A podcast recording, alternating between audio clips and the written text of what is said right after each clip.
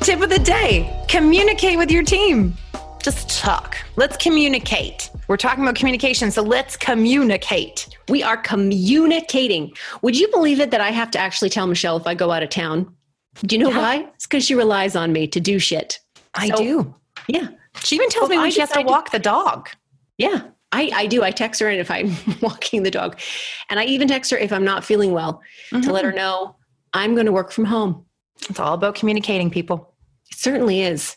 Because you know what? If I didn't communicate with Michelle, well, I would be fired. One, First and foremost, she'd be fired. I would be fired. Second, the agency would definitely struggle with the lack of assistance.